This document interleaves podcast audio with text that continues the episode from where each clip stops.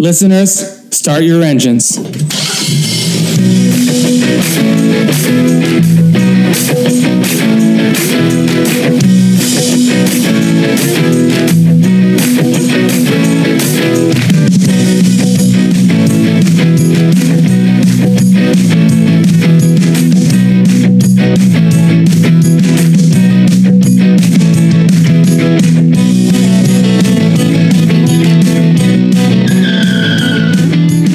Franchise Detours, episode 65. Rob here. On this episode, we're leaping into the future. We're j- jumping into 2023. Checks notes. 2023, the distant future of 2023. Okay, um, and also 1973. I guess at the same time uh, with X Men: Days of Future Past from 2014. This episode we're joined by film critic Rosa Parra, and what an interesting one this is. The, the First Class was a reboot that kind of became a prequel, and Days of Future Past is the film that essentially makes the X Men movie franchise a shared universe of sorts. So, w- lots to get into with this one, so definitely stick around for that. As always, you can find more episodes of this show on Apple Podcasts, Spotify, Goodpods, and other podcatchers, as well as crookedtable.com. Go ahead and give us a rating and review wherever you're listening to this episode. For now, let's listen to a little bit of the trailer and then jump into our conversation about X Men Days of Future Past. I had a glimpse into the past. You're going to have to do for me what I once did for you.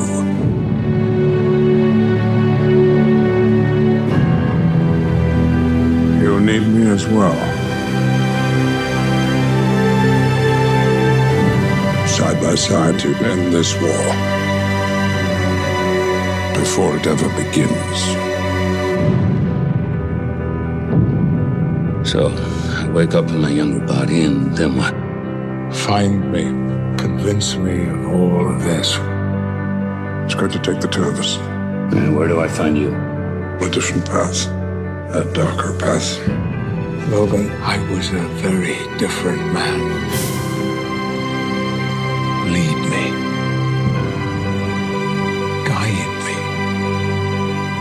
Be patient with me. Patience isn't my strongest suit. Welcome to Franchise Detours, where we believe no movie series travels in a straight line. On this episode, we're moving along in our X Men mega series 10 X Men movies on the 23rd anniversary of the original film. Uh, and this is a this is a big one. This is a pivotal chapter in the mutant saga, I would say. So, very excited to get into 2014's Days of Future Past, and I'm honored to welcome to the show Rosa Parra. Welcome to the podcast. Hey, thank you so much for having me on. Yeah, we haven't talked since the, the well, now it's called Close Watch, but used to be the Crooked Table podcast. We haven't talked since it was the Crooked Table podcast, and we talked Right. about the Salt of the Earth, and that's a very different movie. So I'm so glad we're finally able to get you back on here. Tell people a little bit about who you are and everything you have going on in the world.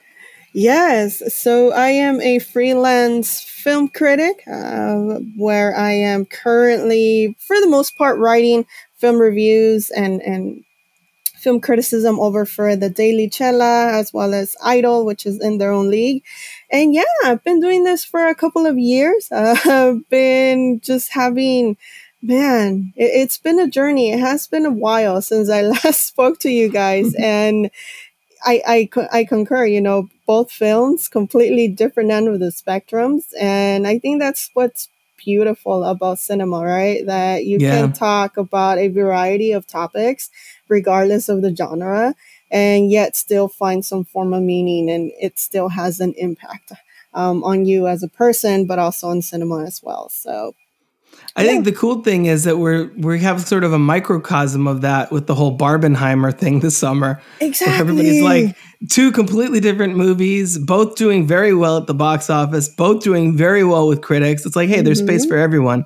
Exactly. No, I I just walked. I mean, I just came back from a screening, and the amount of pink that I saw coming in and out of that movie Yes. theater is insane. It's like literally blinding. So Yeah. yeah, I can't believe how this phenomenon actually just took off. It's something that started as a I don't know. uh, This is how I'm interpreting it. It started as a clash, sort of speak, like, oh yeah, what are you going to see first, Barbie or Oppenheimer?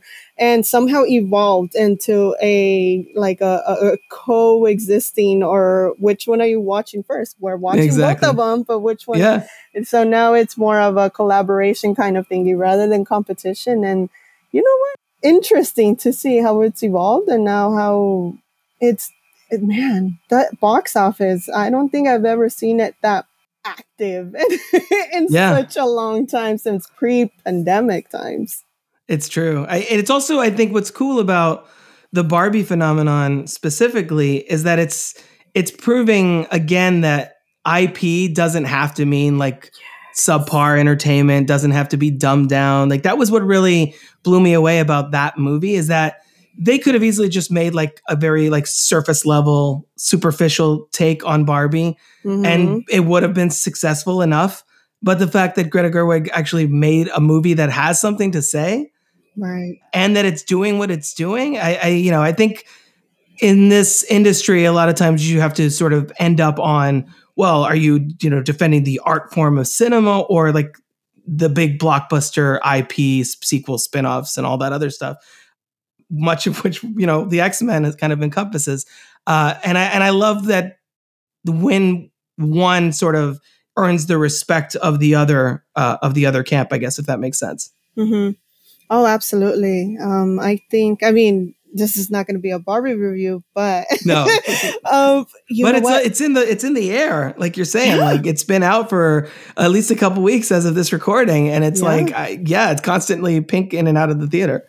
Yeah, yeah, absolutely. And no, I agree. I think what Gerwig did with this movie is just different. Um, I was expecting to go into a movie and see just a movie about Barbie, kind of like the Yeah. animated ones that, that just come out straight to DVD or something Right. and see that. But no, it's man, it, it, it, it's it's very complex and has a lot to say. So, and it's speaking obviously to what I say it's half of the population, right? Women who have grown up with with this uh, toy or with the with, with the Barbie doll, and whether you are um, how do you call it a movie fan or not, the fact that now everything you see around whether it's pink dude i was walking through the mall and there's like barbie shoes and there's barbie everywhere like at a band store there's shoes and this and that and purses and everything and it's man it's just again a phenomenon and an event that i i don't think any of us saw this coming man. We knew it was going to be a strong summer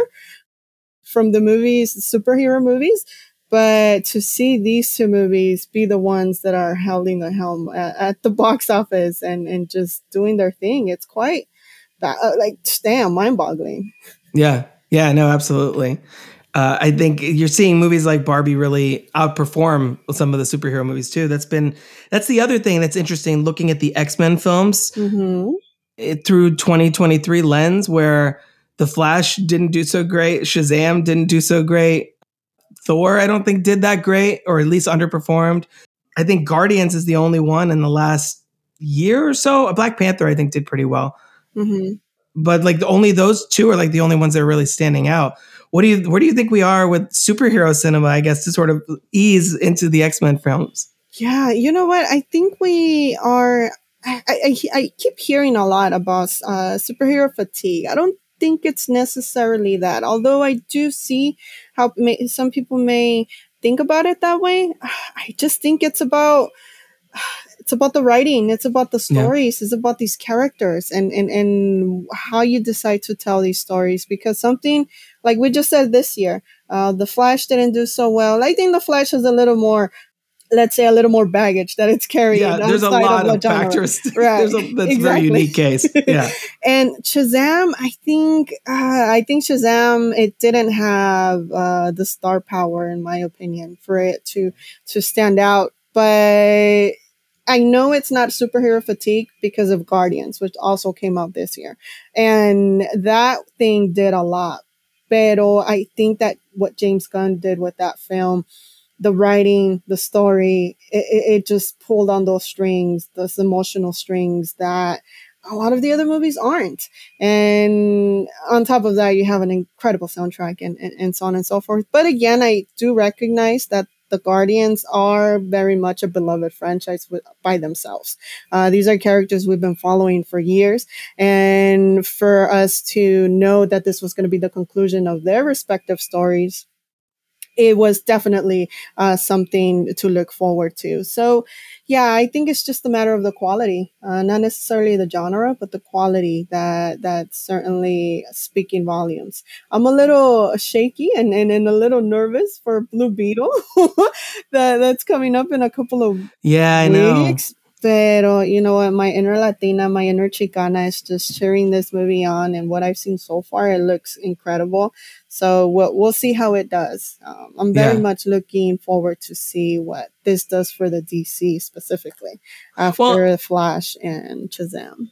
And I think with with Blue Beetle, they're sort of at least positioning it as the first movie that we know is sort of going to be canon with the new DCU, or at least right. that's the way that they're sort of framing it. Right. I, I, you know, I think they're just trying to also do a little bit of damage control. Like, don't worry, this is not going to be swept away. This is this counts, uh, which leaves Aquaman two in a very awkward position. Right. Moving right. forward, but but yeah, enough, enough of DC. We're talking Marvel today.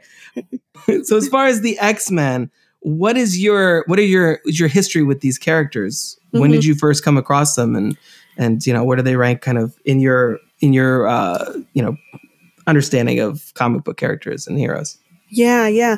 So for me, the X Men have been more of a. I recognize them based to, based on pop cultural references for the most part. Mm-hmm. Um, I didn't grow up watching the series. I didn't grow up watching the movies as they were coming out as I shifted to becoming a film critic and such, just wanted to uh, catch up with the conversation and not be lost with a lot of the superhero um, chatter that was going up there. So just randomly one day, uh, I'm sure a lot of people do this to try to keep up with the movies and the conversation.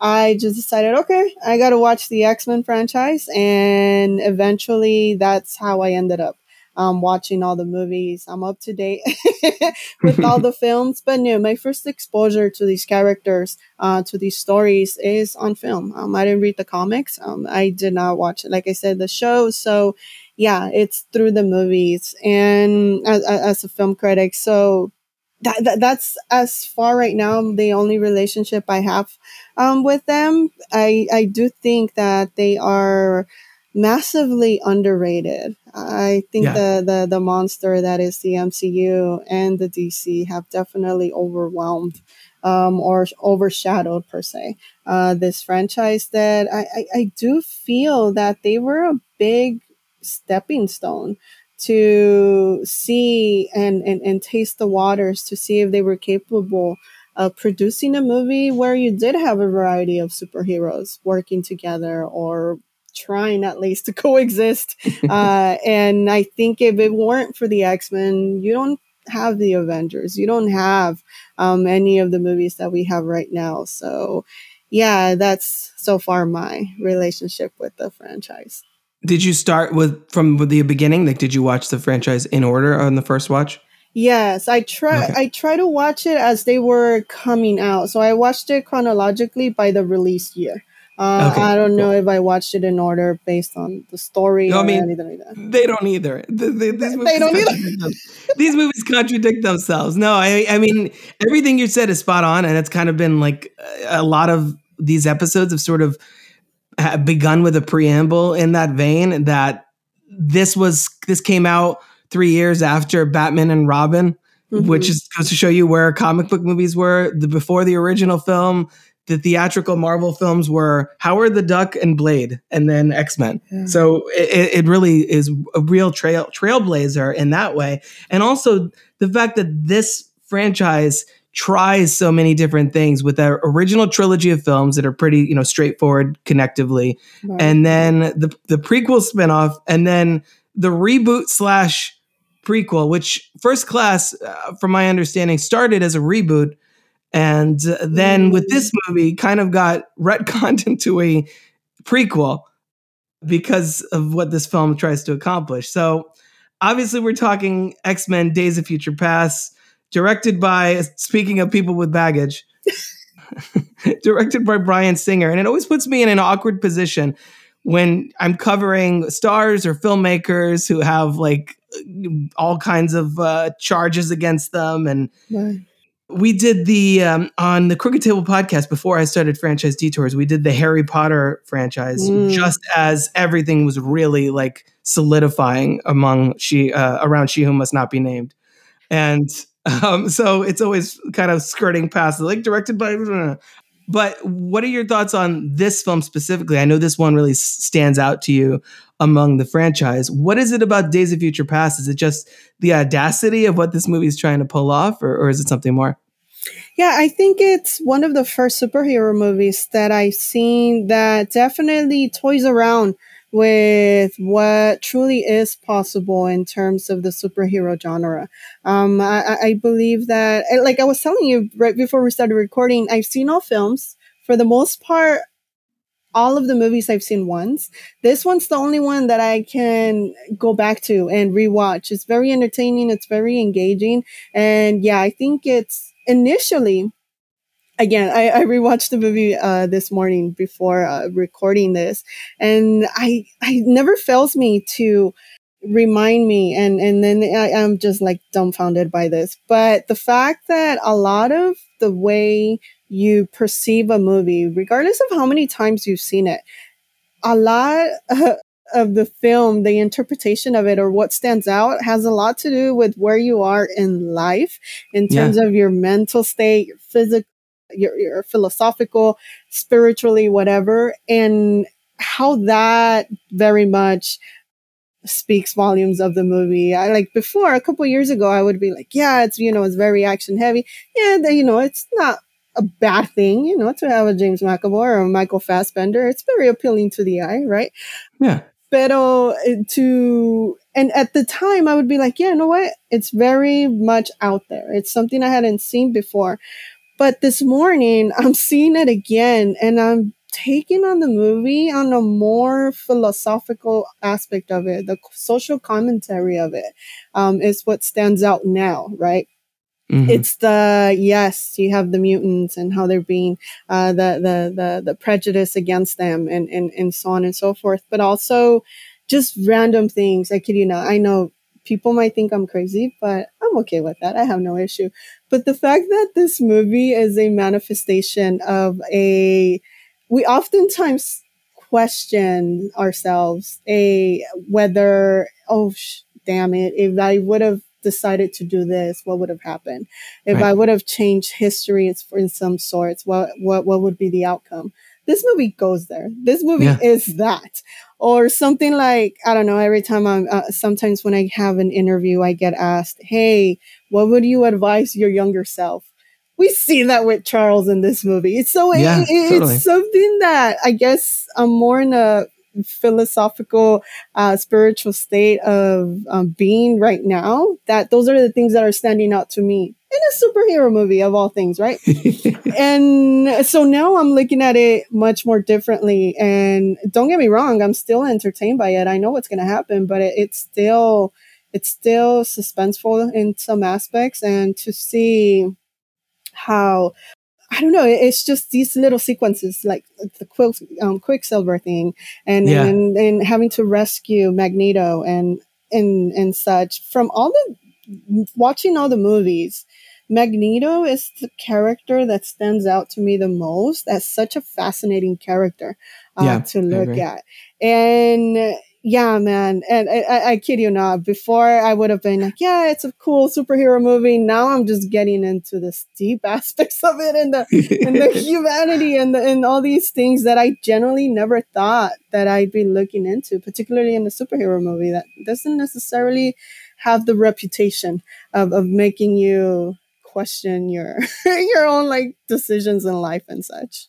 I know that's a long-winded. No, no, no. That's great. That's all great. No, it's there's so many different dimensions. I think to this yeah. one too. There's the there's the social commentary that you mentioned. That's sort of a running theme through these movies. It's kind mm. of the mm. overarching uh, allegory of of the mutants themselves. There's the the fact that this is Bryan Singer coming back to the franchise that he started and kind of marrying the two generations, the two casts of those films to try and create, however it doesn't, however ill conceived in some ways, uh, one timeline from this franchise and connect those two.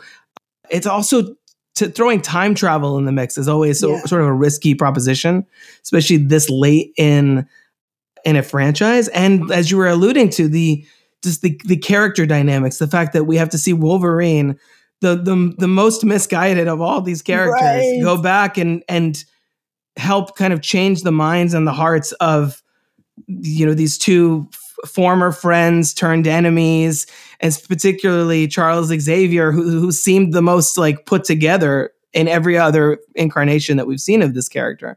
I think it's just like from a character perspective it's fascinating alone before you add everything else. And what struck me watching it this time is it's it's sort of pre- presenting a revisionist history of our of our own world even as the characters within the movie are revising their own history. So it sort of works on double levels in that way too. Oh yeah, absolutely. I, I, I co-sign everything you say, and I I mean I can't lie that yeah those action sequences are interesting, but it the movie gives it's given a different type of meaning in my eyes when you cast a Peter Dinklage, uh, Yeah. who is I mean obviously he's a, a dwarf, and dwarfism comes from a mutation in your genes. So I know. you have someone, uh, an actor, mind you, Peter Dinklage is an incredible actor, Yeah. but to have a, somebody who's actually has a mutation in his genes be in this movie and, and, and give such an incredible performance, but be the one to be um, wanting to implement and, and, and pursue the creation of this and uh, Sentinels is just man mind boggling. I don't know. It just gives it a, a different meaning in my eyes. and i think they they acknowledge it sort of just enough there's like a, a nod towards the fact that that he's a little person Right. in this movie Eh, eh, but it, it's it's they don't like it's it's subtle that it would inform his sort of motivation his interest in mutation in general uh but it, it doesn't like it's not it doesn't become gimmicky or hack Right. in the in that sense. I think they handle it so good. And yeah, of course, Peter Dinklage is. Peter, Yeah. when, when is he not good? I mean, he's yeah, he always kind of delivers. But yeah, to your point, the spectacle in this I think is is great. You know, I think it gets picked on a lot for the future stuff being sort of kind of flat or or you know the the maybe the colors are Mhm. are just not really there and it's sort of bleak and I think that's kind of the point. And I you know is it could that have been more imaginative or better executed maybe but it's the, for me it's the story we have there are x-men movies where the spectacle is so much a focus that the story doesn't really meet it to the same level and i think here you have just enough balance between the two i think that's always sort of a, a temptation that these movies or trap that these movies can fall into is that well we're going to have magneto carry this giant you know the golden gate bridge across and it's like okay why like does he have to do that like or is it just so it looks cool you know and I think you get enough of a sense. Like in this movie, do you do you feel like this movie falls into that a little bit when he moves the stadium? Because I think one, it looks cool, but also he wants to isolate everybody, so it kind of works. Right. No, I don't mind it actually. I think it Yeah. does look cool. It's also he wants to demonstrate his power. I think. I think it's also that's a power I move. yeah, that's how Yeah. I saw it. It's a power move. Nobody can stop me. Charles can't do anything about this, so I'm just going to Yeah. show off. yeah.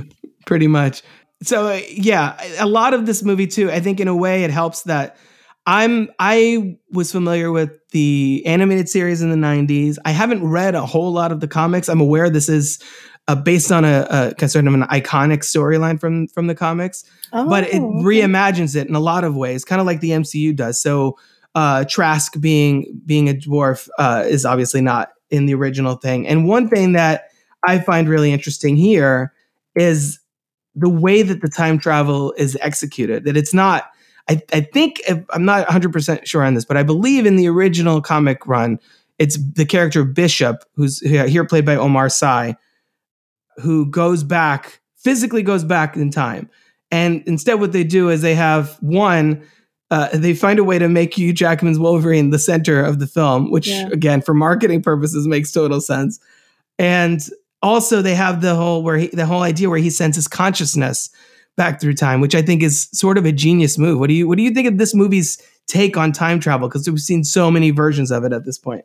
Yeah, we have. I think that's what definitely stood out to me a lot and and yeah, they do give the reasonings. They say that his body is able to regenerate or recuperate much quicker, um, if anything were to happen to him. Which I mean, it does make sense at, again at a time. But yeah, you're definitely right. For marketing purposes, you have to send Hugh Jackman um, to to uh, to um, back in the time, and I think it was very much genius to have to send his consci- consciousness and and go out there and and do it that way because it, it does um give it a what do you call it a, a meaningful well and for me again I still have a lot of movies to watch, but something that I have not seen before. Um, when yeah, you when it comes to time travel, you do have for the most part, if I'm not mistaken, it's the person that goes back by himself, whether it's regardless of the transportation mode, whether whether it's a vehicle or through quantum physics or whatever. But oh yeah, to have his consciousness consciousness was definitely an interesting one. With, because I think that by doing that, and there's a moment right in the movie where he does kind of goes in and out or phases out of it and then yeah. starts having these flashbacks or such, which added a little bit of layers to not only the character of of, of Hugh Jackman, Wolverine, but it also ups the stakes for the people mm-hmm. in the future who are trying to do this. And he's trying, like his body is trying to, he's like hurting who I forgot the name of the character who's sending him back to to back in time. But yeah, right. it ups yeah. up the stakes for them as well. So I think that was actually kind of brilliant. Yeah, there's there's a lot of stuff in here like like I was saying earlier, like it works as a sequel to The Last Stand. It works as a sequel to First Class. It even pays off a post-credit scene in The Wolverine. And so there's a lot of you can tell with this movie that they have, have paid really close attention to detail from little things like you know, Wolverine has the bone claws in the 70s. He hadn't gotten the adamantium mm-hmm. yet. They mentioned the the Cuban Missile Crisis as as depicted in First Class, uh, and then as you were mentioning, the the sort of run in with Stryker, which you see flashbacks from X uh, X two, I believe, right, and right. you know the first two X Men movies in there. Which are, so it, all those little bits and, and pieces that to, that get let make this whole thing feel cohesive when really it's three movies, a prequel that doesn't really connect to much anymore, and then this one, and then you know, and then the one that came before this, and it, it kind of puts everything in line. Uh, I, I, really think that's it, it's that those those details having Stryker there and having uh, those things kind of line up that makes this movie sort of feel as enriched as it does in a way mm-hmm. narratively. but yeah, also that's that was also the point at which I believe that the uh, the extended version of the movie di- uh, diverts off because I don't know if you've seen it, but there's another version of this called the Rogue Cut that I think is like 17 minutes long or something like that. Ooh. And after he has he runs has that run in with Stryker and he freaks out and he and he injures uh, Kitty, mm-hmm. which is uh, Kitty Pryde, which is the Elliot Page character. Mm-hmm. Sh- uh, sh- that you know, Kitty is injured, and then they uh, Magneto and Iceman go on a whole separate like side mission to rescue Rogue because her whole thing is taking on the powers of other mutants so that she can sort of sub in for Kitty and keep Wolverine in the past. So is it necessary? Not really. So you can see why they would cut it, but it's it gives Anna Paquin a little uh, a little added screen time and it kind of fleshes out the epic feel of this movie. But yeah, that was that it's a it's a really pivotal moment for that character in that movie and this it's just like the stakes in this film keep changing too. That's the other thing that I love about it is that yeah. the mission shifts like two or three times. Where it's like, oh, we need to get everybody together to stop Raven from killing this this person. Uh, from killing Trask, and like, oh no, now they have her blood. Now we have to stop it. Oh, now the Sentinel. Now there's the double cross by Magneto yeah. because you can always count on Magneto to pull a double cross. I don't know when they're going to figure this out. Every time they're like, "All right, Erik, we can trust you." Oh, damn it, Erik, not again. um, um, so uh, I, I love that it keeps it, all those twists and turns, and they feel rooted in the relationships between these characters, as opposed to you know. Uh, just come kind of coming out of nowhere. Like this movie feels like it's as much about the changing times and about how the present and the past interact with the future. I mean, Mhm. it literally opens on the darkest timeline for these characters. and the- as it is, it's but it's also about how these relationships between characters evolve. How Charles in the seventies is, you know, uh, has a drinking problem and he's like addicted to the serum and he's suppressing his powers. And you know, eventually, I guess in a, in a, in the original version of the timeline, he overcame that in his own time, maybe much later. Or, or was Wolverine always meant to go back? That's the that's the conundrum that time travel sort of creates. Mhm. No, but I, it's just it's so wonderfully complex, and in in an age where so many superhero movies feel convoluted and not complex, Mhm. I think it, it's it was so refreshing to see how everything pays off. Yeah. No, I, I definitely agree. And I mean to to what you were saying, I, I think that's what what it's also engaging and entertaining because even from the beginning, yes, you do start at a very dark moment in in the present time, but then they try to figure out, okay, what what can we do? We have to go back to the past, uh, stop this specific moment or, or, or uh, for, from happening. So then they do that. But yeah, it's those twists and those turns. It's having to convince Charles to help out to find Raven and and then rescuing Magneto. And then from that you go find Raven. Yeah, it- it's just all of that that makes it engaging. And and and and no, I, I completely agree with you on that term. We should also, since we're sort of bringing them up a, a little bit now, we should also talk about James McAvoy, Michael Fassbender, uh, Jennifer Lawrence. I guess the big three of this this first class run of the franchise. I think Mac. I- would say in the first one, to me, Fassbender stood out more in first class. I feel like that movie essentially started as X Men Origins Magneto and then developed into First Class. This to me is McAvoy's movie. Like, I, I, you know, I think there's an argument to be had for who is truly the protagonist of this movie because it's like, is it the one on with the mission? You know, Mhm. Wolverine. Is it is it uh, the this character on whom the entire plot hinges, which is which would be Mystique, or is it Mhm. McAvoy? You know, and Xavier who undergoes you know probably the biggest change. Who would you say is the is the protagonist of this film? Is there a single protagonist? I guess, and what what do you uh, what where do the performances land for you? Ooh la la. Oh man, that's a good question. Um la la la la. I don't think there is a specific protagonist because I can see how someone can make the argument for Hugh Jackman since I mean he's the one that that's going back in time and he's still in the present. So I, I understand that argument, but in terms of if we were to talk just about Fass, Fassbender and Lawrence and McAvoy, I think it would have to be James McAvoy because he is the one that it's in a very uh, dark place mentally. He's the one that has to overcome a lot of the. He's the one that's angry and, and, and very much trying to just be isolated and, and, and just trying to suppress his powers to obviously um, continue to walk. And so, so I think it's him. He, he he's the one that's trying to to to help out obviously to um, find raven and such but also trying to coexist alongside uh, Fassbender or Magneto and, and, and see that dynamic um, turn out. And I think that's what I also love about the X Men, specifically that relationship, uh, the the Magneto and um, Charles Xavier. They're Yeah. both. I can see how they can be good friends and such, but their perspective, their lens, um, how they react to certain scenarios are completely different from one, one another. And, and, and that's what I also find fascinating, the dynamics of these characters and how they end up dealing with it because so many arguments happen and so many confrontations amongst both of them. But you understand both sides of the story. You understand both, both where both characters are coming from, uh, the motivation to their actions. And yeah, we can f- see how Erik at times can um, be very much of a not a backstabber, but certainly, like you were just saying, just uh, uh, crosses uh, um, people and such.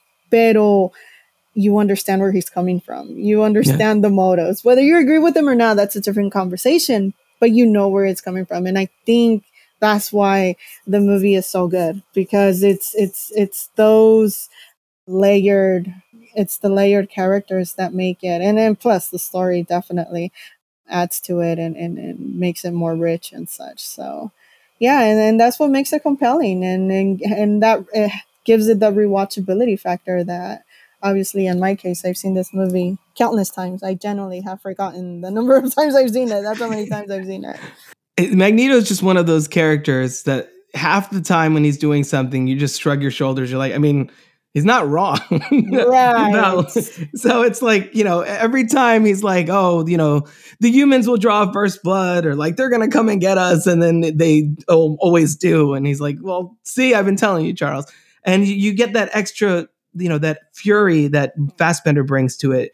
Yeah. Whereas uh, Ma- McKellen has like, it's, he's older, so he's more he's more weary about the whole thing. Whereas Fassbender, it's all everything is fresher for him, right? And everything is, is you know he's he's at he's at a different place in his life. So when he reacts emotionally to things, you can sense that frustration. He's like, I'm living in a time where literally everyone around me uh, that I all the mutants that I know, the good ones, they're not fighting. They're not joining me in this fight. They're hiding. Charles is taking the the serum because he doesn't want to hear the voices. He doesn't want to, you know, indulge in his in the powers right. that he has, eh, or you know, he's kind of pushing that at bay. Raven is staying in disguise as much as possible, and I know these these movies sometimes get criticism for the amount of times that Jennifer Lawrence and Nicholas Hoult are not in makeup because you know you want to get your movie star faces out there, especially Lawrence. This obviously came out. This now is coming out a couple years after the Hunger Games, and she won an Oscar and all of that. So I get that, but it also fits the characters that they would be. You know, her whole thing is is about stealth. That's kind of her mo, pretty much at all times. So it, it makes sense that these characters would react that way. How do you feel about this going into and building off of First Class? which establishes not only the friendship between uh, Xavier and and uh, Erik. I guess well, it should be Charles and Erik because now we're we're mixing and matching last names and first names. But you know what I mean? Yeah. yeah. Professor X and, and Magneto. The fact that it establishes that friendship, but it also establishes two sides, two teams of mutants: the Brotherhood, the initial Brotherhood of mutants, and the like first group of students for his school. Almost all of those characters are dead by the time we get to this one. Right. And I, I could see almost some fans of first class coming in here and being like, well, they undid all this stuff from first class and just, just set 10 years later. And Angel and Banshee and uh, Emma Frost and all these characters are gone. I think you get uh, Alex Summers Havoc uh, mm-hmm. in the one scene with with Mystique when she rescues him and a bunch of other mutants. Does that does that hurt the movie at all, or how do you think that it, it plays off of that? I think it just adds to Magneto's frustrations. And yeah. I mean, I mean, one of the standout sequences is that plane sequences, right? When yes. when he just goes all out and expresses and just emotionally tells Xavier Charles. Ah, you see now I'm all um, mixing the names here. Um, tells him exactly what what he thinks, and a lot has to do. So I I don't think it hurts the movie, in my humble opinion. I think it just yeah. adds more to the character of Magneto why he's probably it just reassures him in his positioning and and and, and why he continues to believe what what he does and, and react the way he does and with these two it's just a matter of the way a lot has to do with how you think if you are the type of person that are a full-on supporter of of fight fire with fire or an eye for an eye that you're going to be full on on magneto side right or if you're more of a hey don't stand down to their level. Try to take a step back, think about it, consider possible consequences, so on and so forth. Be more mindful of the situation instead of knee jerk reactions. Then you're going to be more of a Charles mentality kind of thing. And in this case, I mean, I'm more like on Charles' side here. we have to think, yeah. we, we have to pick sides. Pero I understand why some people can become very frustrated um, with the, the situation, particularly what's going on in the film with the mutants and so on, and why you would want to react um, that way. But if you do react that way, you're kind of giving the humans like the reason. You're like, yeah, you're just going to prove them they're right. And you're just going to prove that we are, in fact, dangerous for humanity. And that yes, these big sentinels should be um, built for our protection and and so on and so forth. So yeah, it's a matter of perspective. Um, pero in terms of your question, no, I, I don't think it hurts the movie. I think it just adds more to Magneto's character and, and, and the reasoning behind all his decisions. I think if you're one of those people that grew up like really into the comics and really into like if you're a big Emma Frost character and they're like, oh, she's gone now, you're like, oh, she was my favorite or whatever. Oh, I see. I think then I think people like because I I'm I'm with you. Like I I I watched the the animated series, but I wasn't like I, I'm much more of an appreciator of comic book related media that's not the comic books. Like I've read some of them, but I've Mhm. more seen the shows, watched the movies, played the video games, that kind of thing than actually re- read a lot of these comics arcs, which is, you know, something I guess I should work on as a student of pop culture in general. But I, yeah, it's, I think it works because of two moments. One, that scene on the plane, which is so powerful Yeah. which I, I justifies Magneto's actions, justify uh, you know underscores Charles' actions, and also even though giving Charles his legs back and to sacrifice his powers is sort of a, a unexpected an unexpected move because I don't think anything like that's been done really before in these stories that I'm aware of at least. It also sort of takes Charles off the board for a lot of this movie because he is so powerful. It's one of those things that it's like it's like the Superman problem. Like anytime you have Superman in a movie, you the big Mm. question is like, well, how are we gonna have stakes? This guy is basically invulnerable unless you play the kryptonite card constantly. Yeah. you know? Uh, so it, it sort of sidelines uh, Charles and his abilities for a lot of the film. But it's that scene on the plane with Magneto.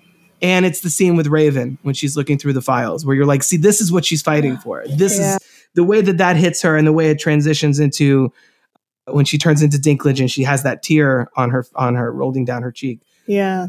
That those two moments are so powerful, and I think drive the emotion of all of these uh, of uh, all the, the the main characters, and also it dovetails into these movies. First Class was set in the '60s. It has sort of a very kind of swinging '60s kind of James Bond esque aesthetic to it, and Mhm. this one, being in the '70s, has more of that sort of political conspiracy kind of you know political thriller aspect. There's like part of there's like uh, almost like a heist sequence when they break magneto out of prison.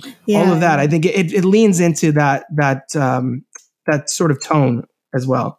No, I completely agree um, with, with with that aspect, and also um, I do like the the the aesthetic. Like oftentimes, how they go back from I think it's like TV or film or, or watching Yeah. a TV. Uh, um, I don't know. I think it might be the like the news footage or like yeah yeah, yeah, yeah. That's also pretty uh, cool just to um, to look at. And yeah, the style, the fashion styles. I think like um, uh, Raven turns into like a, I don't know how it would look looked upon now, but um, yeah, look a black woman with a fro and then a specific costume and, and, and so on and so forth. So yeah, it's very interesting that that that, that you can have a movie like this one, like a superhero movie, and kind of mess around with those things, with the timeline in terms of the era and and how you can depict that in, in, in that sense. Like I know we see it again, um, obviously later in other movies like Endgame and Yeah. such.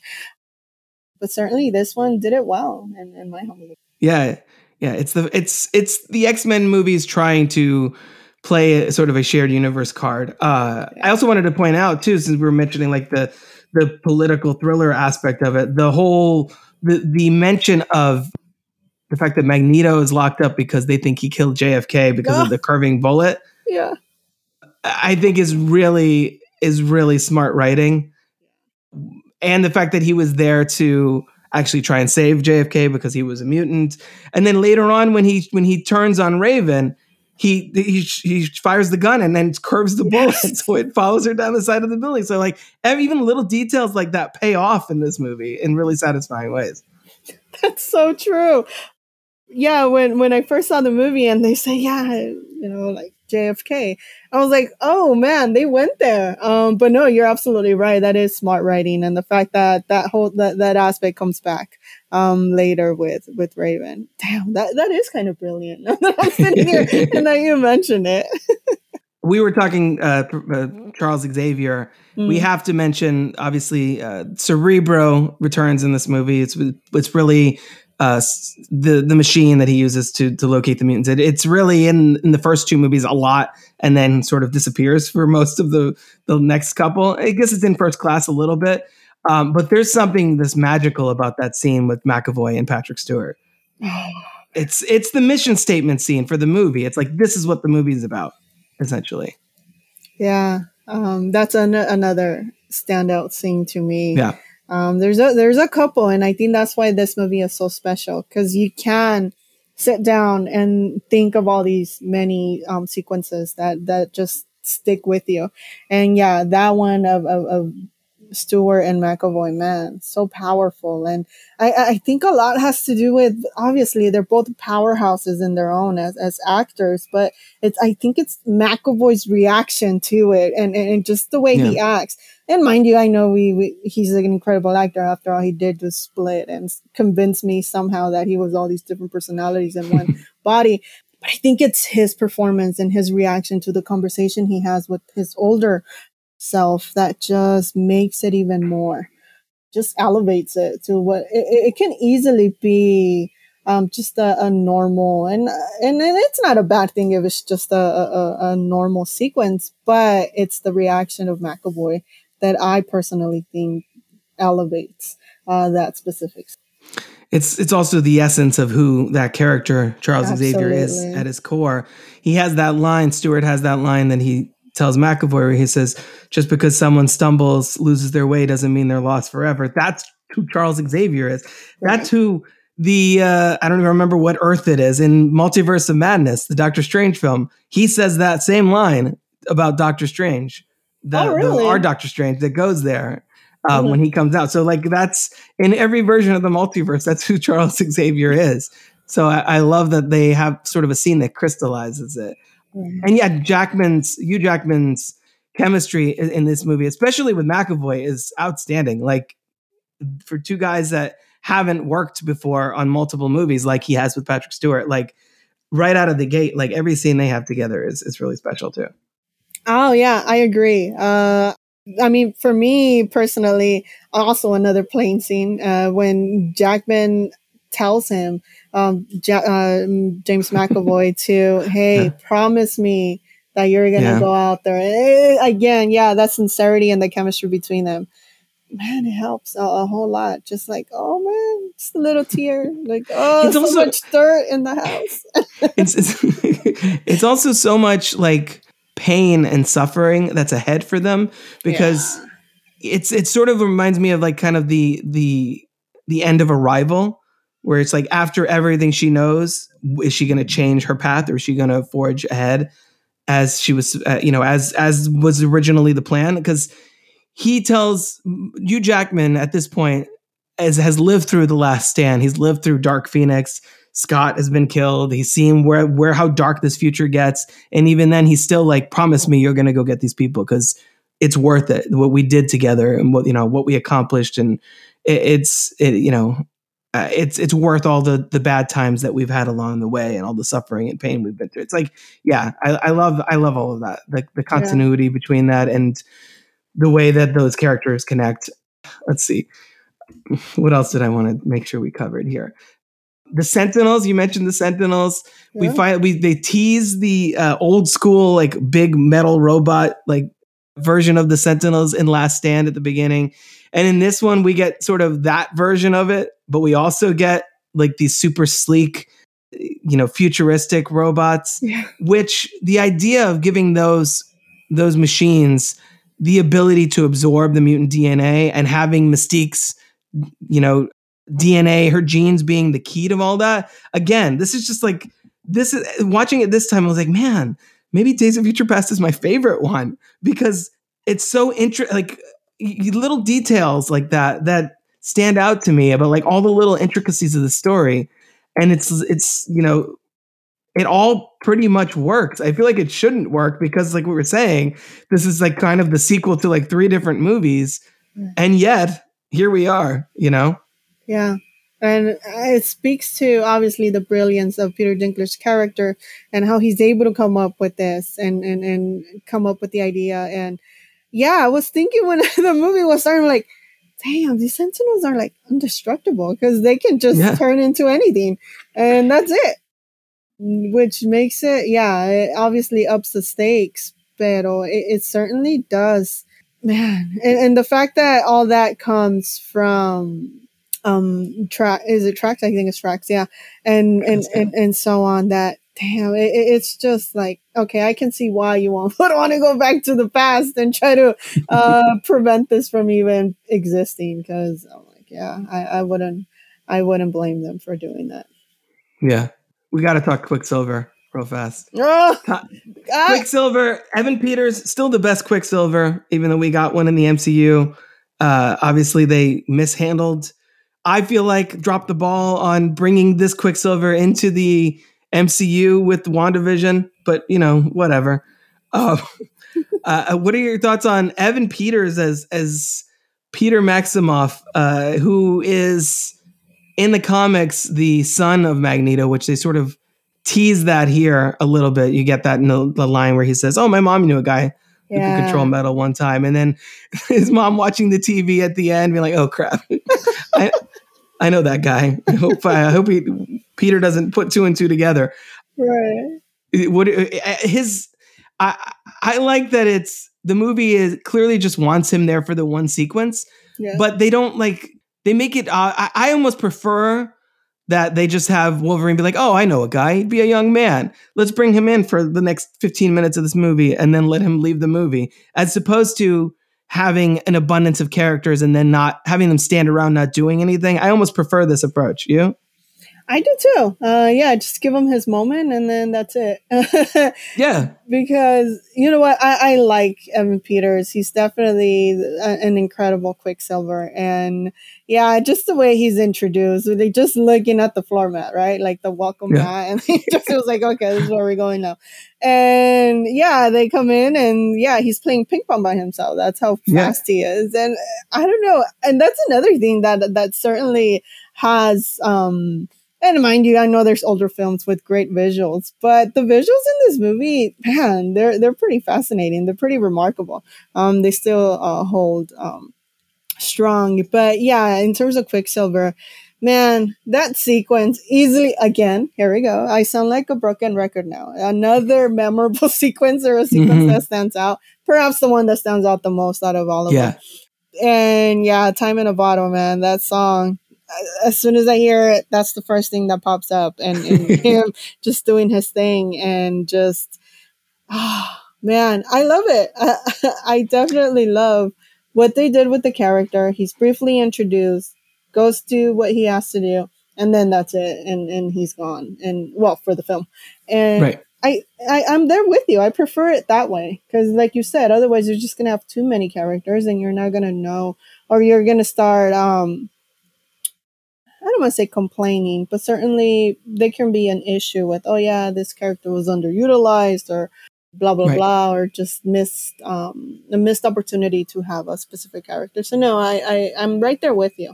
Um, how he was utilized. these movies also sort of struggle, I think, with the ensemble cast. Like, as much as Mm. I love X2, X Men United, there are major parts of that team who are just kind of chilling for most of the movie. you know, I think anytime they could sort of streamline that focus a bit, I think it helps. This is a movie where Oscar winner Halle Berry is in it as Storm, but literally, I think she has one line of dialogue in the theatrical version uh, and then she gets killed. So it's like that kind of thing where you're like, it's cool to see you, but you didn't really do anything. Having Quicksilver come in at like just like mic drop and then peace out, I think is so much more impactful. And I feel like that scene, because we hadn't seen anything like that in the X Men films before, it's it's the moment I think if you weren't into the movie, fully invested in the movie by that point, and I think it happens like 30, like maybe 40 minutes in, Mm-hmm. soon after Magneto uh, enters the the storyline. Uh, that's the one where you're like, oh, okay. The first 30, 40 minutes, like I thought this was cool, but I was like, how is this going to pay off? Once that happens, you're like, oh, okay, no, this is I'm in good hands. We're we're good. We got this. Yeah. It, it's like, yeah, that's I think I think that's probably the the scene that sort of put everybody's minds at ease with this whole uh, timeline mashup kind of thing.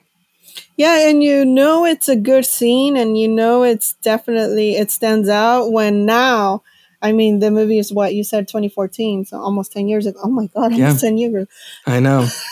Time flies. Uh, you've seen movies now, like I don't know. I think the first one that comes to mind is Sonic, right? Sonic the Hedgehog Right. has a similar sequence going on in his films. So when you've influenced the future movies, um, no pun intended, you know you've got something special in your hands. So yeah, definitely the standout scene. Pero yeah, it's it's. I agree. It- when you do see it, for me, I like the the entirety of the movie. There isn't necessarily a low point for me because I'm I'm a big fan of yeah the action sequences, how it begins and trying to escape the Sentinels, but then also gathering and making a plan and um, going out to search for a young uh, Charles Xavier and trying to convince him, and then Quicksilver, and then Erik, and so on. And then what happens on their journey to um, find Raven as well. Those are, I don't know, the small moments. I love. I love the conversations for the most part. Uh, because again, these are complex characters. The stories are very meaningful. Um, so I don't think I there was. If I think about it, I don't can't think of a part in this film that I did not like Right. or that I can like openly criticize because it's just Ye- from beginning to end. Yeah, I think the, like I said, the only thing I can really think of is that all the the future heroes, like we don't really get a much time with any of them. Right. but we already know who they are. like that's what that's why it works because we've seen Iceman and Kitty Pryde and Colossus and Storm and everyone from the original trilogy. We're like, oh, we know these guys, cool, and they're not the focus. I think that's the other thing. I think you know this is much more a follow up to First Class than it is to the original Mhm, trilogy, even though it mhm. has both of those threads. So that that would probably be like the only thing I can really think of. But even that, like. It's worth it because of the way the movie ends, which we'll get to in a minute. Yeah. I, I I love just seeing all those people together again and uh and having you know having that having the the prospect of seeing some of those characters now in Deadpool 3 it sounds like some of them are going to make at least cameos in that Oh, okay. all about that all about that let's especially if it's especially if the MCU is going to take over properly in the near future like give me as much of these guys as you can before we close the book on that for good Oh no, I agree. sorry i had to cough for a second Oh no worries. I muted it because I like I'm feeling better, but it's still it's still lingering a little bit, so it like tickles with all the talking. Oh, But yeah, no, I, I, I every little thing, the the score specifically too. I wanted to shout that out.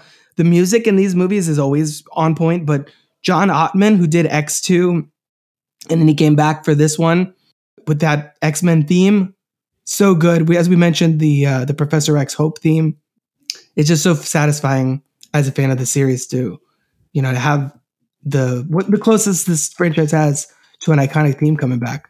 hmm yeah. Uh, no, I think also the camera work is uh, certainly stands out, and I I appreciate when I can watch, sit down and watch a movie, and and and and, see whether we are viewing somebody from a again. I'm I'm such a geek and. Uh, some, some people might hate it, but oh well. Uh, I'm such a geek when it comes to seeing a movie and, and seeing the variety where the whether the frame is done diagonally or low angle or high angle and just showcases the difference in powers between these characters. And you have a lot of that throughout here. Not not a lot in terms of it's overdone, but enough for you to understand where these characters stand in terms of power rankings in a way. So no, I think the, the the the camera work was very very well, and I concur. The score is there, and I mean it's just the the the the the, the overall execution of it that that just works. And I mean, here we go. But uh, you know what? Okay, I'm one of those people who I am perfectly fine uh, separating the director or an actor from their personal um, behavior and, and, and so on and so forth. I, I dude, the, the amount of, of backlash I got just recently I reviewed a movie, Sound of Freedom, that's getting a lot of political right backlash from whatever side is just getting political backlash. And then also, I think it was last year or the year before, I, I did um, review the documentary that they did for the 20th anniversary of Harry Potter. And I also got a, a, lot of backlash oh for that. But you know what? And and this is just my my my humbled opinion. A movie is a an effort a collaborative effort.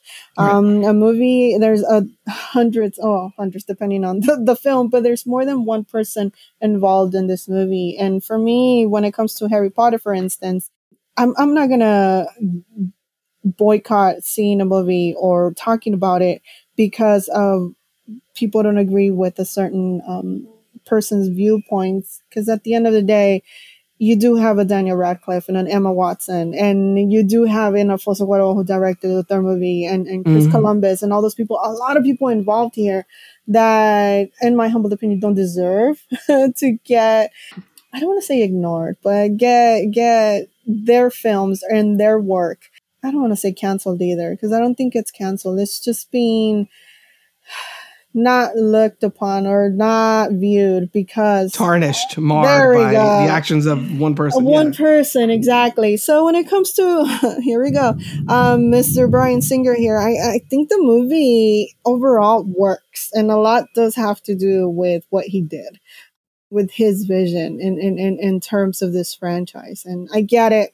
I am in no way saying that on, on his personal life or anything like that that it, it, what he did was right or anything like that. Pero in terms of his directing skills they're strong. Um they're they're really great. And the fact that he was able to pull this off and make it work it's quite impressive in my in my humble opinion. But i know i'm gonna get a lot of a lot of a lot of backlash for this but well i mean he's directed what are widely considered two of the best X-Men movies between this and X2 X-Men X2, United. So yeah. it's it's like if you ask any most people their top 3 or 4, like those two are both in the mix. And it's, you know, Bryan Singer, not a great dude, but a pretty good director when he's like on top of it. As you know, it's later in his career, I think he was less plugged in. Obviously, X Men Apocalypse follows follows this, and he also directed that, and that was much less well received. But mm-hmm. you know that'll be that'll be a conversation for next time. Uh, needless to say, I think this is the stronger movie, and a lot of it, I guess, has to do with his take there. And like you were saying with the cameras, like the the even the action, like the the the more visceral sort of action sequences. I'm thinking like the Magneto Beast fight in the middle of the movie. Mm. When Magneto tries to shoot Raven, and like every time he tries to make things better, it actually makes things worse, mm. which is again sort of a, a, it feels very much in the vein of time travel stories in general. Like, oh, I'm going to fix this. Oh, well, now you created a different problem. So even that sequence, like that fight, like near the fountain, uh, all of that, I think is is so well put together and well staged that uh, yeah, it's easy to sort of follow that even when the characters are jumping around and stuff. Right. Yeah, I agree. Those action sequences are very well shot. Uh, not once are you lost or you're like, okay, wait, what the hell's going on here? Right. You you can follow everything that's going on, and yeah, a lot has to do obviously with the editing and so, but the camera shots as well. Yeah. Let's see. I wanted to point out. I love how it opens with Patrick Stewart's voiceover. No. Questioning is the future truly set? And me as the time travel fan, I'm like, oh my gosh, I'm so in. And then it ends on James McAvoy's voiceover, which I loved. To do the, the the iconography of the franchise is like fully on display. You know, Mystique has the yellow eyes that show up, so we know yeah. that it's her. Charles and Erik's friendship is based on not only a mutual care for Raven, but also their mutual love of chess. I love that they keep that going throughout. Uh, and then like the little character moments that we mentioned, you know, we sort of alluded to some of them. But when Logan steps through the metal detector and then sort of pauses and looks like, "Oh, that's weird," that usually triggers something. Yeah, I, I, love all that stuff. You already mentioned the the remember those names scene on the plane with with Logan, which I was gonna I was gonna cover that. That's so we got that covered. The one thing that that, that also that's weird about this movie is that the teases that Mystique has custody of Wolverine, but then that never really pans out. I don't think because in the next movie he's he's in Weapon X facilities like like he would have been anyway. So I feel like that's just a thread that they maybe had Mm. ideas for and then just dropped. But other than that, like it, it retcons the Last Stand and X Men Origins Wolverine out of existence, which I think most fans would agree. Like, yeah, that's those are like the two worst ones. That's fine. I, I, how did you feel the first time? I guess the first time watching this, especially if you were watching the franchise in sequence, Mhm. that now the like post apocalyptic future timeline, which which was weirdly 2023, uh, is when that's supposed to be set. Uh, that now in 2023, Scott's alive, Jean's alive, everybody gets their happy ending. Because for me, it was really sort of emotional as a longtime fan to then see Famke Janssen standing in that doorway and the impact that that has on Wolverine, especially since the Wolverine just really heavily leans into like the, the sense of loss he has from Jean's death. Mm, that's right. Oh man, I hadn't thought about that one. You know what? I I, I think that I know that.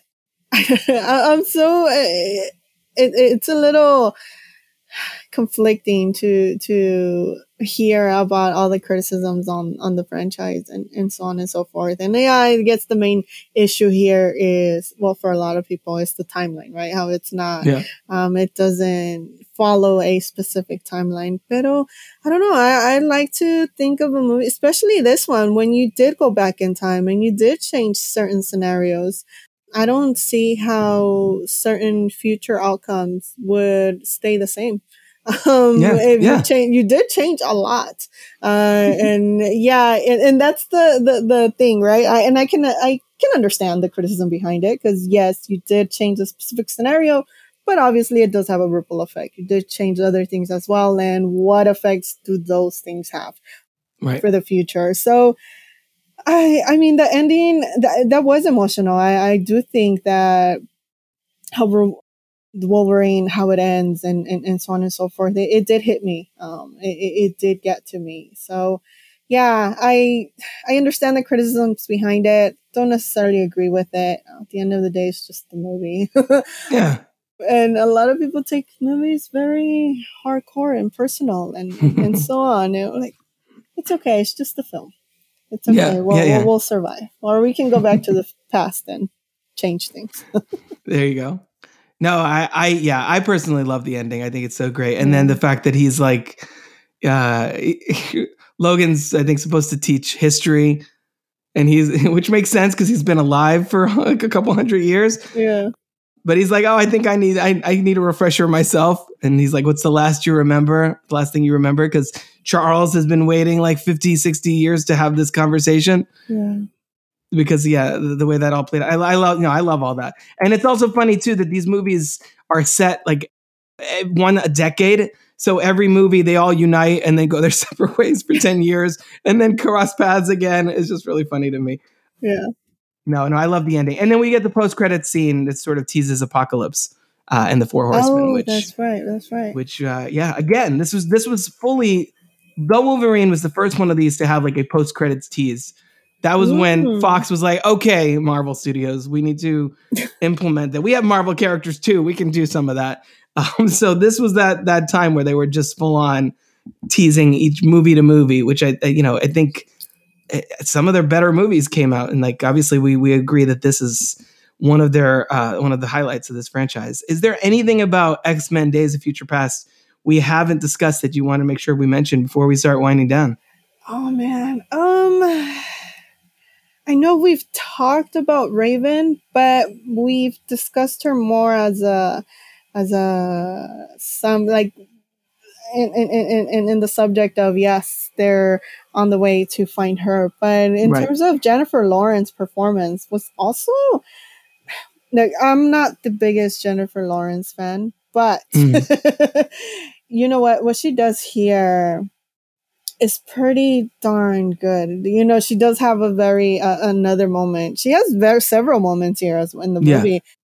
Mm, We just haven't had a chance to talk about her because she's more of a of a of I don't know, probably not as strong as a Magneto as a Charles Xavier, but Right. she has the telephone booth scene with Magneto that I Which found to be yeah quite interesting. The one where she's in the hospital, um, recovering from from the wound, and and just seeing her, the the realization of how people would think of her, or how actually they actually do think of her, because she she wasn't all blue and such. So she has a lot of special moments here. I can understand in a way why, as a person, her Jennifer Lawrence would be a little frustrated um, with all the makeup and such because the makeup in that movie it's pretty darn incredible. Yeah, it is. It looks pretty, pretty darn awesome. I was wondering though. I've only seen the theatrical release. You did mention there was a um, a I don't know a director's cut or something, an extended Right. version. You said the sequence with um, Magneto and so on. Is that the only thing that's there, or is there's more? I think that's the major thing. There might be little. It's been a while since I've seen the the extended version. I might after this this conversation, I might I'm all charged up about this movie again. I might go and watch that version next um, because I, I haven't seen it in a, in a minute. That's the main. That was the main section. Is that there's this that whole subplot Okay, in the middle with. Magneto and that.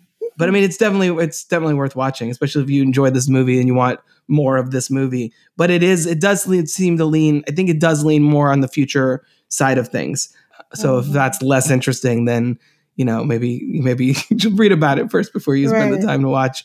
Yeah, no, that this it's it's an it's a really fascinating entry in the franchise in a franchise that has lots of turns, lots of lots of detours, as it were. I think it's it's one of the more interesting ones because of everything it's trying to accomplish and largely succeeds at. What do you think is the legacy of the X Men movie franchise? What is what is this? What does it contribute to cinema or the superhero genre? Yeah, um, I think that it's a a franchise that it is pivotal. Like um, we were saying at the beginning of the of the recording, to what would come afterwards, to the Avengers, to uh, well, maybe not Justice League, right? um, but to to yeah, to having movies with various superheroes in it. Um, it, it is definitely a stepping stone um, to that, and certainly does pave the way um, to to to those films and the genre and and, and the bigger um, aspect of it. Man, it, it, it's a franchise that, in my opinion, is very very much underrated. I don't hear a lot of people Yeah. talking about it. When you do have these conversations about, oh yeah, favorite franchises of all time, or I don't know. Characters or so on and so forth. I, none of the X Men come up uh, a lot Yeah, um, in terms of even characters or, or the franchise itself. And I think it's um, unfortunate because they, they do have a, a very important space and a very important position when it comes to cinema, particularly in the superhero genre. I think they they're very much pivotal. Um, I don't think if you do have this franchise, I don't know, right? Referring to Days of Future Past, without the X Men, I don't know what would be of the Avengers or of the MCU or of the DCEU. So uh, it is very important, in my humble opinion. They are certainly a, a franchise that deserve to have more acknowledge- acknowledgement and recognition, and people should get over the obsession of having linear or concurrent storytelling or, or so on and so. Uh, it's just a movie. It's a franchise. Just same characters. I get it. People want to see everything uh, follow one thing or another, or are very picky in terms of like, oh, well, this didn't happen on this movie, or they didn't say this, or or this Right. person said this, and then a few movies Hugh later, Jackman's too tall or Yeah, whatever. oh it's my like, yeah, God. that's the constant thing. and even just people just like okay we had a picture come out right a still of deadpool with Yeah. hugh jackman in, in the yellow suit um, which i don't think we've ever seen before right if i'm not Right. mistaken so a lot of people are already criticizing that i'm like homie it's just a picture calm down Yeah. Why does he? Why does he have sleeves? Why does Yes. the, that suit have sleeves? It's like uh, because having hairy arms with gloves and a and a like. I mean, if if they're treating it like armor and it's more grounded, it's Right. you know that makes more sense. But whatever, like you're never gonna be happy. So yeah, I think Yeah. part of it is is those. I think part of it is why it might be underrated. Part of it could be the comic book purists that could just complain about everything and like, well, they didn't do it. That wasn't what Bolivar Trask was like in the comics or whatever. There's that. I think there's also maybe just people that have just gotten drowned out by the sheer volume of superhero stuff in the last 20 years. Right. Uh, I think that's definitely part of it. And also this franchise is wildly all over the place. Like some of these movies, like we like this one, are really good, and some of these movies are really not that good. that's true yeah Um, so it's like I, I- I think maybe they sort of split the difference when they consider this franchise, which is unfortunate because you know say what you will about the DCEU and the mess that that has turned out to be. What I respect is that some of those movies have crazy ideas and they go for it. And sometimes they work and sometimes they don't. But in a way, I almost prefer that to what Marvel has done a lot of the time, which is they're consistently fine, consistently good or or decent Mm-hmm, movies, mhm. but like there's nothing the the the tone is just so like it's at the same level all the time. Like almost not all the time because there are obviously you have your Black Panthers, your Guardians, your Right. you know, you have movies like Eternals that are completely uh completely different, which I Mhm. appreciated a lot. I know that got a very mixed reaction from uh the public. I, I appreciate those big swings that even if they don't land, like you tried something, you mixed it up. You didn't just do X Men Six, and it's the same cast of characters moving Right. along. And I, you know, I like that they take chances with it. Oh, I agree. I, I, I am very much of a variety type of gal, and and and to see, yeah, those bold people being bold and taking those chances and and and and, and such. So, yeah, I, I think I can see why a lot of, uh, like you just said, comic book um, hardcore fans of the comics can be heavily critical of this. When you do hold a, a, a let's say a franchise or a group of characters or a story very dear to you, um, that, that, that, that it gets either a readaptation to a film or something, you can't, because I'll be completely honest. I can, I'm definitely being a hypocrite here. I have been critical of heavily critical of things that I hold dear. So I understand Right. um, why. So it's easier for me said and um, to say, hey, don't be too critical of things when I'm not a big fan of the franchise myself. Dude, Yeah. when when the movie of Lucy and Desi, I'm a big I Love Lucy fan, like hardcore I Love Lucy fan.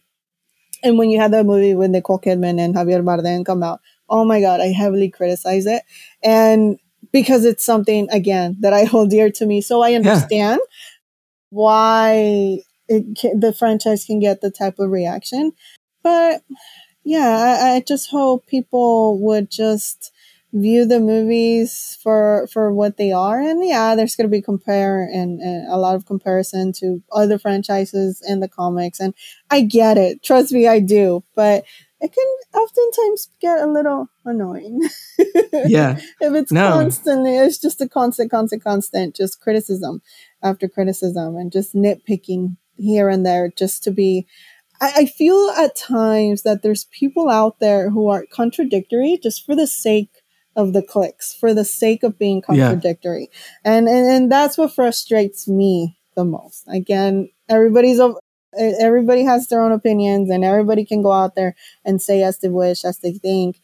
But when you do go out there and just are heavily critical and just out and you're just loud for the sake of attention seeking then that's when I, I find it a little bit more of a oh really? Just getting along Well, and especially if when that becomes that turns into dismissal of this franchise as a whole, like we were saying, Mhm. some of these movies are so good. You know, to that end, what what would you say are kind of we're not doing rankings because there's 10 of these movies we're covering, it would be Yeah, yeah, another yeah. episode. What what would be like your top three of these uh, of the X-Men franchise? you know what i this one definitely i've seen it the most so definitely Yeah. days of future past I know everybody has X2 on their list. I've only seen it once. And if I tell you at least one scene that I remember from the movie, I don't even know if I can remember a scene of that movie. So definitely not that one. You know what? The Nightcrawler one tends to be what people that sticks out to people. The Okay, opening. Yeah, yeah, I can. Okay, yeah, that, that's true. You know what? I like First Class. Yeah. I think it's it's quite dark, especially with Magneto's um upbringing and, and his background story. Certainly something I did not expect from a superhero movie. And I think that's what I appreciate about these X-Men um movies that they Yeah. go out there. And I if you would have told me they were gonna show me a, a, a Holocaust like reiteration of of, of the Magneto's story, I would be like, really? Why would you do that? Right. But obviously enhances his person his character as, as who he is, and you understand now where all this anger that he has comes from. So, yeah, I, I would say First Class, Days of Future Past, and X Men films. Um, I don't know what else. How do you how do you only because you mentioned the first the it, it's two predecessors. How do you feel about X Men Apocalypse? Just curious because it is the sequel to this. yeah, the sequel. You know what? I don't hate it as I much don't either. I, as I- much as other people. I don't hate it.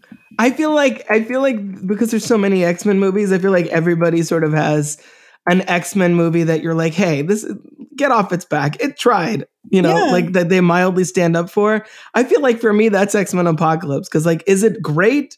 No. Eh, does it serve as a, as a as a an decent enough ending to the these two? I think so. I think it was kind of you know I think it, it's been a while since I've watched it, and I'm gonna obviously watch it for this podcast Right. uh, rewatch it. Uh, I don't know. I I like that it was trying something different, and again, and it's and that movie's uh, set in the '80s, and it feels almost like sort of like an '80s like creature feature, like you know, uh, I don't know, eh, where with the practical effect of Oscar Isaac, which by the way.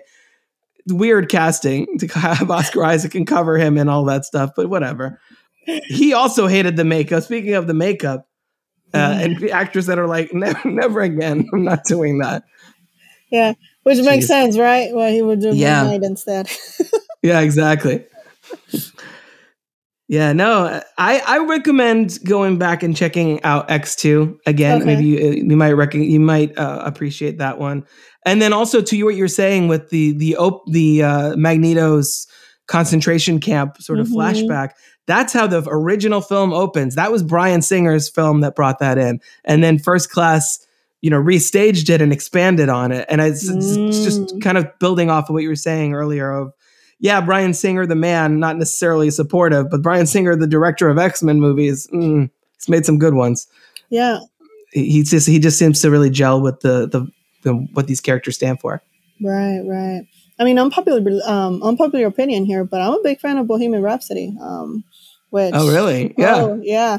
I know a lot of people aren't. I get it. I had a blast with that film. Uh, when it first came out, I was, I would, I, I, I watched it in the movie several times, like double digit kind of times, but we'll leave it at that. Yeah. But okay, so X two. You know what? Because like I said, I the everything else I've only seen it once. I don't think nothing has stuck with me as much. I do.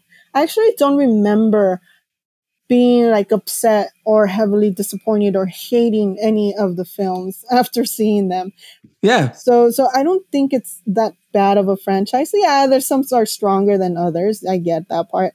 But yeah, like you were saying with Apocalypse, I, I didn't hate it. I don't remember hating it. Uh, I understand the criticisms for it.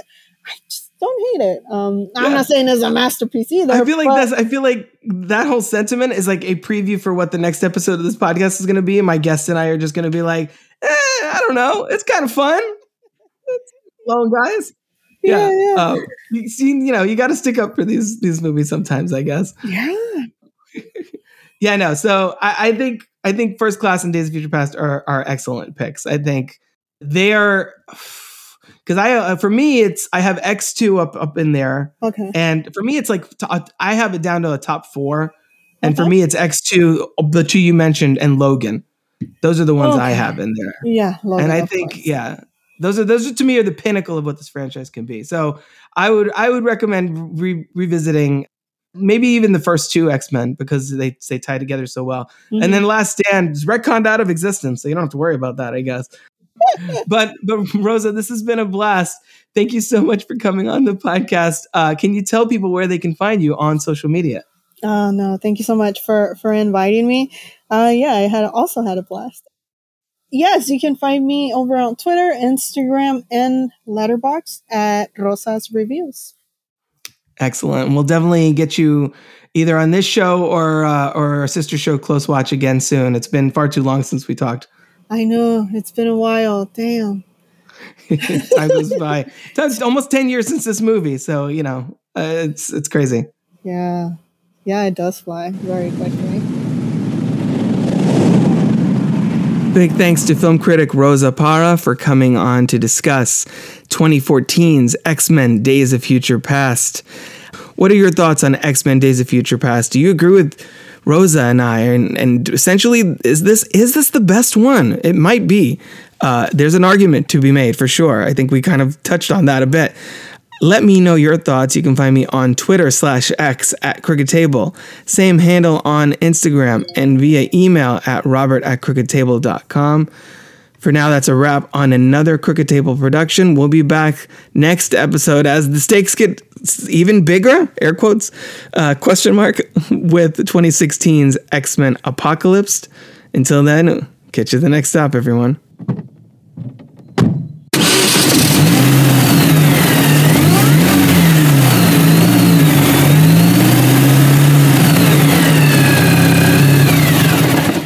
This has been a production of CrookedTable.com.